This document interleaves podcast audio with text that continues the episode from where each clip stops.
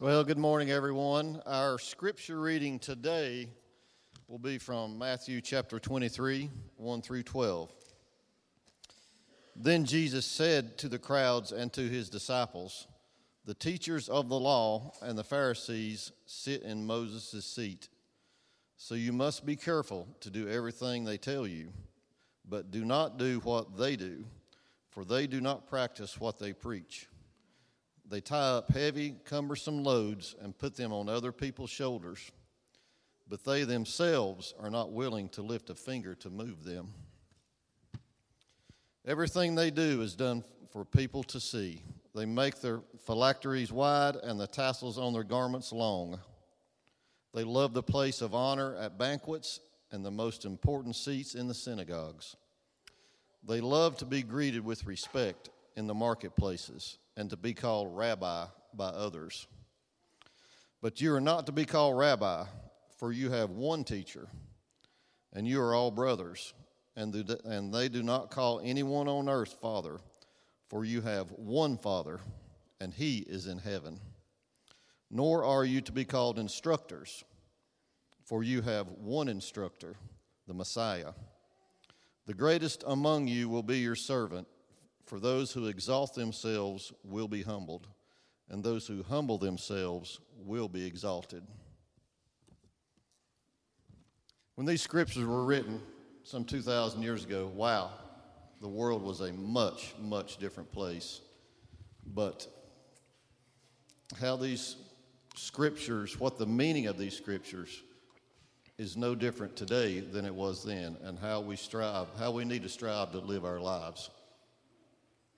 Thank you. Amen. Thank you, David. Awesome. You guys were probably beginning to think that you had to be like under 16 in order to read the scriptures, right? Not that you're much over 16. I mean, 23 maybe, right? So, has the energy of a 23-year-old at least. So, well, good morning and welcome to Grace Meadows Church. We're glad you're here. We are in the final week of our Right Side Up Kingdom series, and so far we've talked about how God's kingdom is really in the unseen. And so because Jesus sees us, now we can move from being a people of the seen, of needing to be noticed, of needing to be seen in all that we do, and we can move into an unseen kingdom. And so this week we're going to kind of expand on that idea. But first, I would love to just take a moment, start our time in prayer, because there are a lot of people. If you've been attached to our church for a couple months or something, you probably know somebody who's going through something right now. There's a lot of pain in our church. There's been loss. There's been sickness. There's been health issues, all these things. So I'd love to just take a moment and just ask God to sort of intervene in these situations as we move forward. Father, man, you know the things that are going on, and I just pray in this moment that your authority and your power will be revealed abundantly through these situations. Father, we desire comfort. We desire peace. And we desire these things really from the only source that truly can give these things. So, Father, we ask for spiritual healing. We ask for physical healing of bodies. And, man, we ask that you will just make us a people who continue to bear each other's burdens. And, Father, help those who are hurting right now to know that you truly are above it all. And help us here today to realize that truth as well. We love you a lot. In Jesus' name, amen. So, as I was saying, we're in Matthew chapter 23, and we really want to start addressing this question since Easter, right? We live in this post-resurrection time, and it will always be post-resurrection. So how do we now live in the kingdom of God? So we want to answer that question as we close out the series here. Again, if you'll turn to Matthew 23, we're going to go through what David read today, but let me give you a little bit of context leading up to that point. So, in Matthew 22, at the end of it, the Pharisees kind of decide that they're just going to go ahead and stop asking Jesus questions. They've continued to try to trap Jesus. They've never really asked questions for the answer. They've always just wanted to trap him. And in Matthew 22, they come up with this brilliant trap. I mean, it's really, really good. You can tell that they've brought like all their grandmaster chess champions together to try to figure out, what can we do here to trap Jesus. And so when they ask him about paying taxes to Caesar, I mean, this is really seemingly a no-win situation for Jesus in this moment, because if he says, no, don't pay taxes, well, then the Pharisees, they don't have to worry about Jesus anymore, because now the Romans are going to kill Jesus. In fact, about 2 decades prior to this, there was a man named Judas, a different Judas, who started or tried to start a revolution because he said paying taxes to Caesar was like giving into paganism. So he started this big revolution, or tried to, and the Romans quickly killed him and all of his disciples. So they're hoping in this moment that Jesus will just say, no, don't pay taxes, because that will be the end of him. And we know that that's true because of the way that they lead into it. It's kind of funny in a way. They say, great teacher, we know that you have the words of truth, so tell us, right? And this is kind of the first time they've ever acted like that, as if they're saying, let me wash my hands of this moment, and whenever he says no, then we'll just pretend, hey, we didn't want this to happen, but the Romans just kind of took over, right?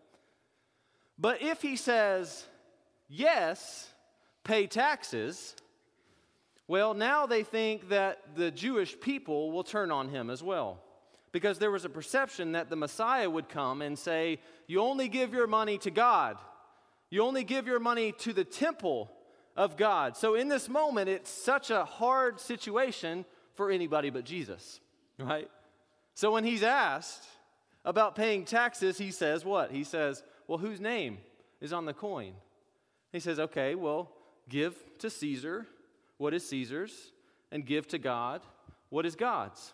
As if to say, go ahead, give Caesar his 15 minutes of fame if he really wants it. Just go ahead and give it to him. Let him continue to live in his crummy little short-lived kingdom. But the weightier things, the bigger things, like your soul, give those things to God. And of course, the Pharisees left there amazed. They're like, wow. And yet still there's not an openness, right? There's not a thought of maybe this could possibly be the Messiah, because all they can think about is the fact that their authority is now being taken over by Jesus, and they can't have that. And so the Pharisees, man, they are dominated by wanting to preserve their position and power. And so in Matthew 23, Jesus is saying, hey guys, not so with you all. And here today, not so with us, because we don't need our 15 minutes of fame.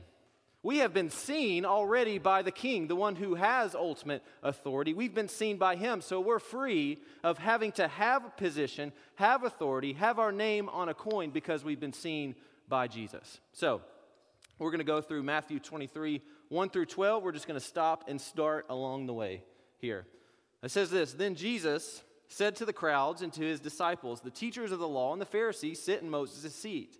So you must be careful to do everything they tell you, but do not do what they do, for they do not practice what they preach. So let's stop here for just a minute. So Jesus does something here that I think is so foundationally important. He says, don't throw the message out with the messenger. So the Pharisees, certainly the Jewish people, have seen that the Pharisees have been very hypocritical, right? They have all these laws that they're raising that aren't even in the scriptures, but that they're putting on people. And the Jewish people probably pretty quickly realized, hey, wait, you guys aren't doing the things that you're saying to do. But he's saying right here that when they teach the scriptures, when they're teaching from the Word of God, still listen to them, even though they're being hypocritical. And I think for us, that's difficult sometimes, right? When I was preparing for this, I remembered when I was a freshman in high school, I had met a senior who was the leader of the Fellowship of Christian Athletes. And man, he did not like me, evidently. I'd come to find out pretty quickly. I introduced myself to him, and I said, hey, you know, my name's Dallas, and I've heard a lot of things about you. It's nice to meet you. And he said, well, I've heard a lot of not so good things about you. And I was like, oh, okay. Well, thanks. Great to have this conversation with you, right? And so I quickly realized after that, I gave in to false thinking. I said, really, is this what the Christian faith is about? You see that disconnect? It wasn't just about one person. It was about the entire message. And so I wasn't very interested in Christianity because of that engagement with that one person. But y'all should know by now that sometimes God will use some very sketchy people to preach his message. Am I right? Yeah. My dad gave me an amen. That's great. Thank you. Appreciate that. But hey, only one. I mean, I'll take that. That's pretty good. That's pretty good. Let's keep reading. Verse 4. It says, they tie up heavy, cumbersome loads and put them on other people's shoulders, but they themselves are not willing to lift a finger to move them. So the Pharisees are putting on these heavy loads for people. Again, they're reading the scriptures, which is good, and sort of they're exegeting the scriptures, which is also good, but they're adding all these things that they themselves are not willing to keep.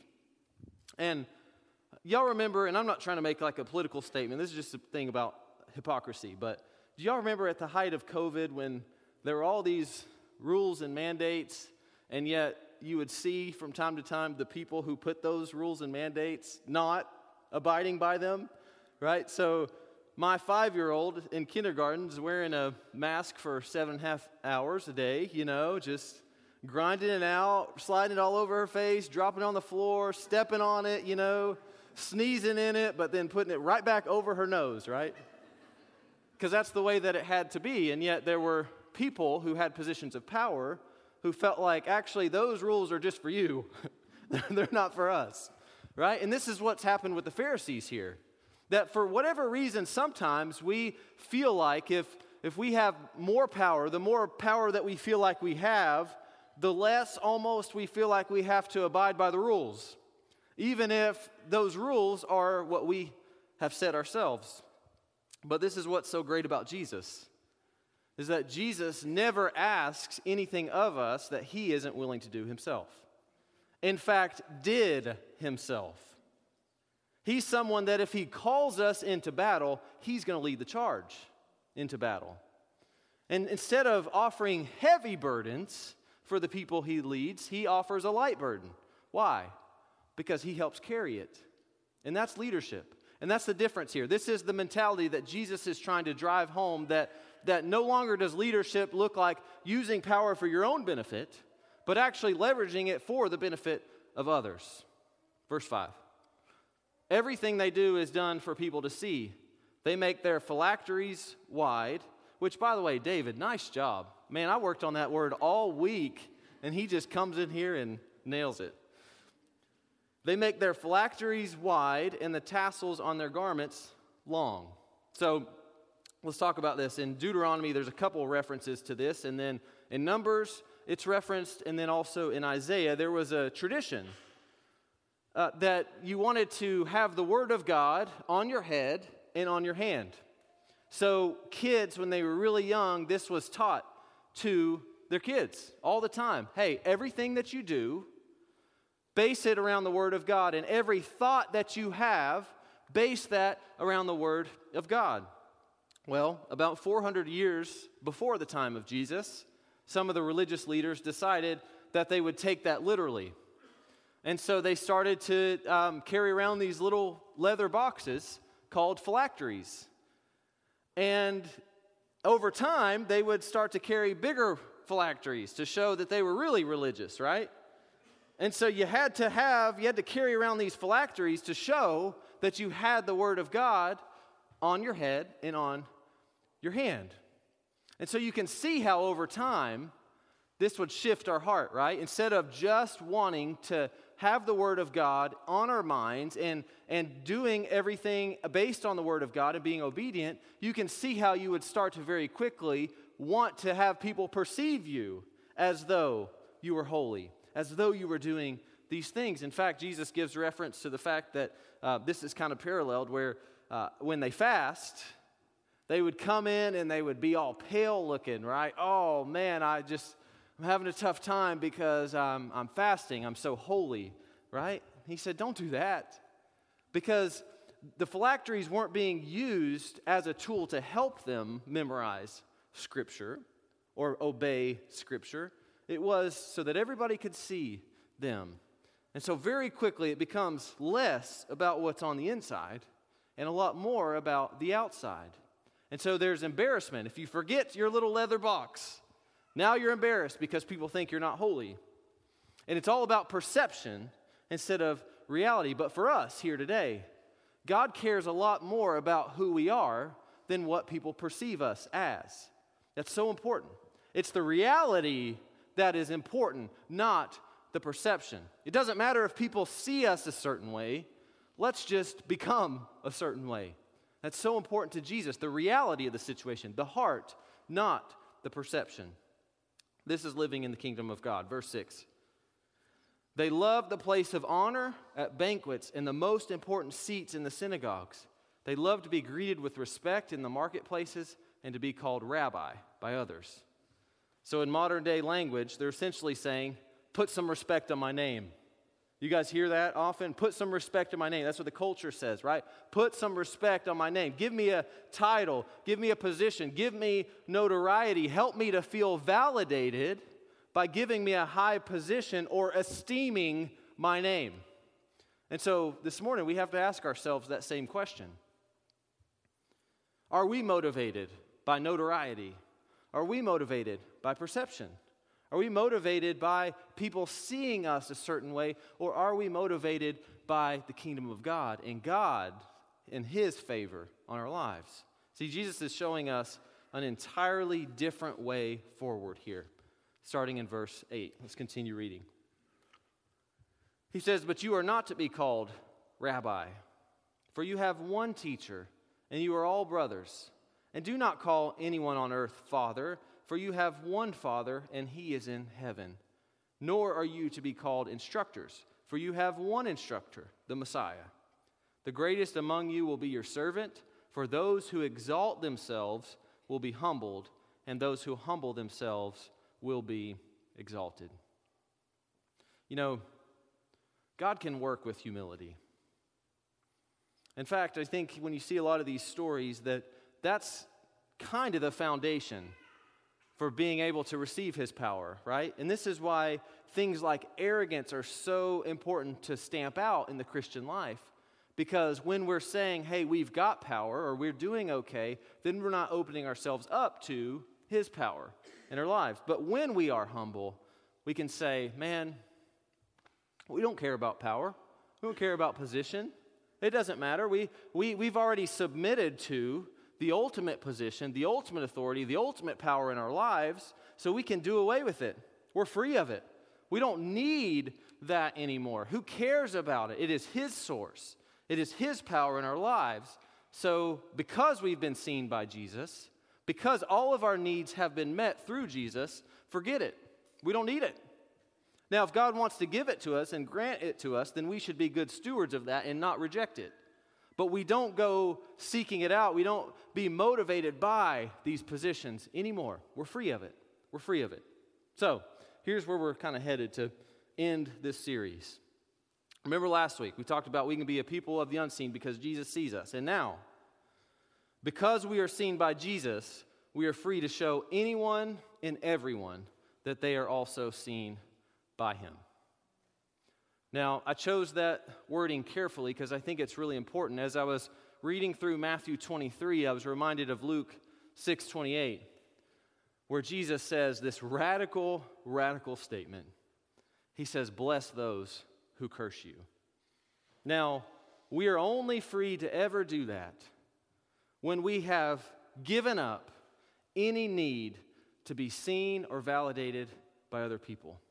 So today, I'm not asking you to go and make sure you do this, because first you've got to receive the truth and the reality of that statement, that Jesus sees us, that all of our needs are being met by Him. But when we do see that, now we are free to go and show anyone and everyone that they are also seen by Jesus, even those who have caused great harm to us in our lives. Man, we're free. Why? Because we don't have to hold them accountable. We don't have to make sure that they see us a certain way or they change or whatever. Our emotions, our thoughts are not contingent on that anymore because we've been seen by Jesus. There's a story that Mark Frangione told me this week, and just a profound story. Maybe you heard this story too. Darryl Strawberry, he's a baseball player. Mark knows the way to my heart, you know, talking about baseball.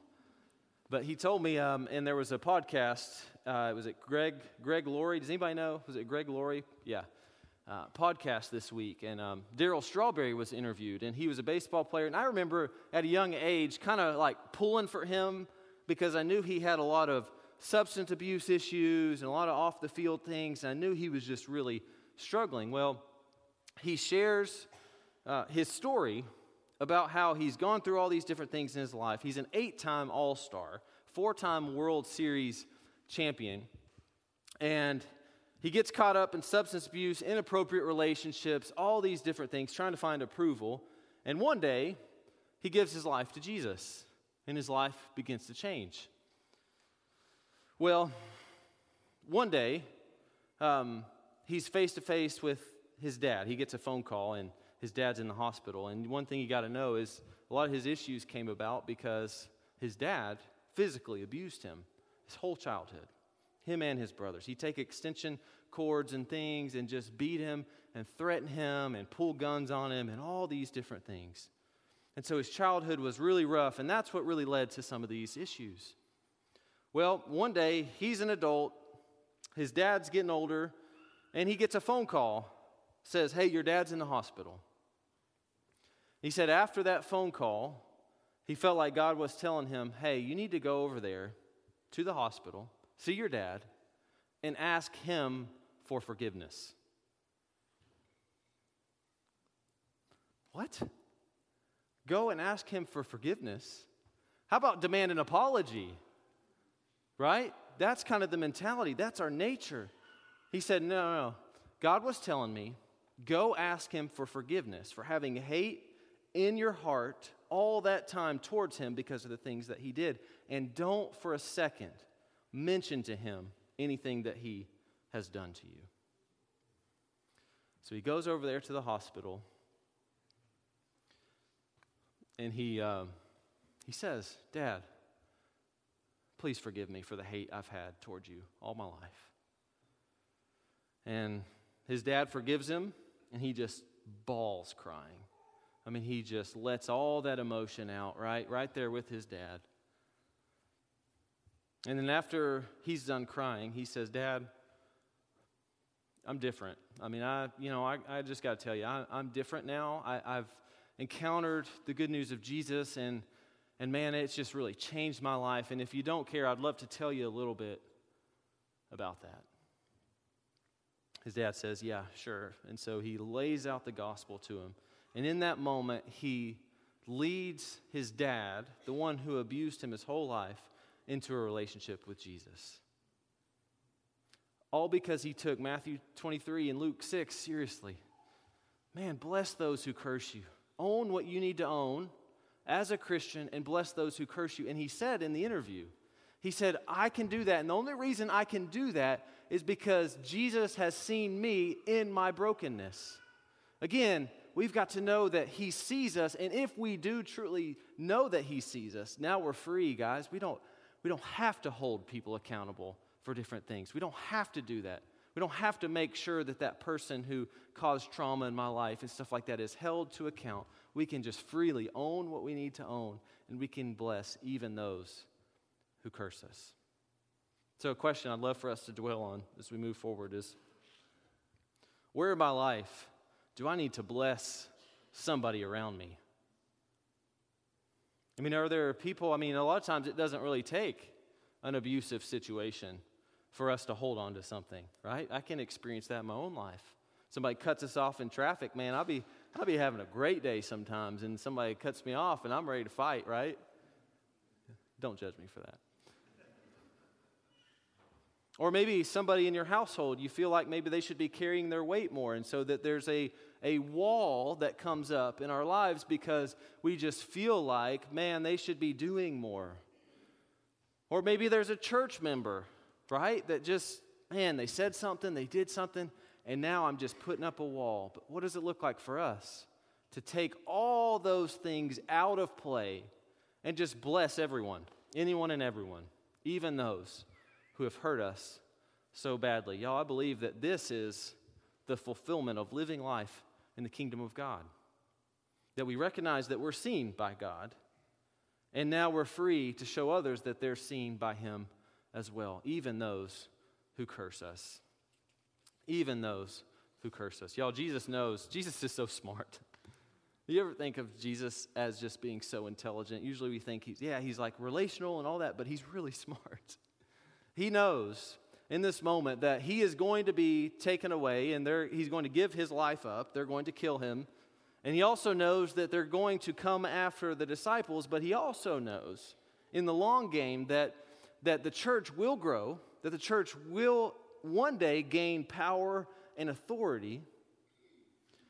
And so he's laying out this mode to say, you might be tempted in that moment to have retribution against the Pharisees because all this time they've been doing these things and they've been harming you and all that, and you're going to have a chance to really make them pay. But he's saying, don't do it.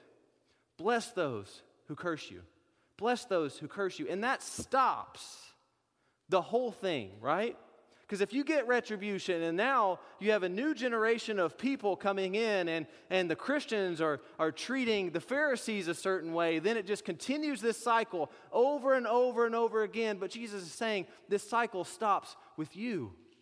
It stops right here.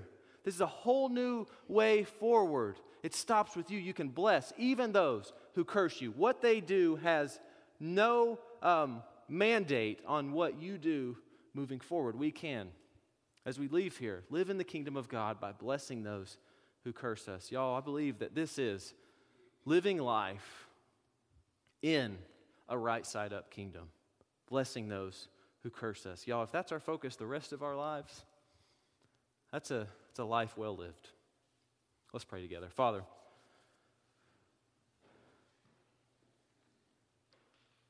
we thank you for the truth of your word.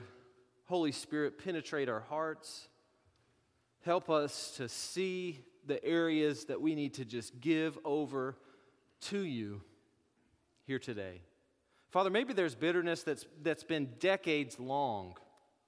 Maybe there are even people who aren't here anymore on earth that we just need to release them of those things. And Father, I pray that you'll make us a people who don't just, begrudgingly bless those who curse us, but man, we just freely do that. Father, we know that only comes through your Spirit and your grace in our lives. So we pray here today that you will do that you will activate your Holy Spirit in our lives, convict our hearts, draw us closer to you, because we need you in this moment, Father. Father, we need you. We know all good things come from you. Help us to enjoy life in your kingdom to the full by blessing anyone and everyone, even those who curse us. Father, we love you a lot. In Jesus' name I pray, amen. Respond how you think God is leading you. The altars are open. I'm here to pray with you if you'd like as well. Let's respond in worship.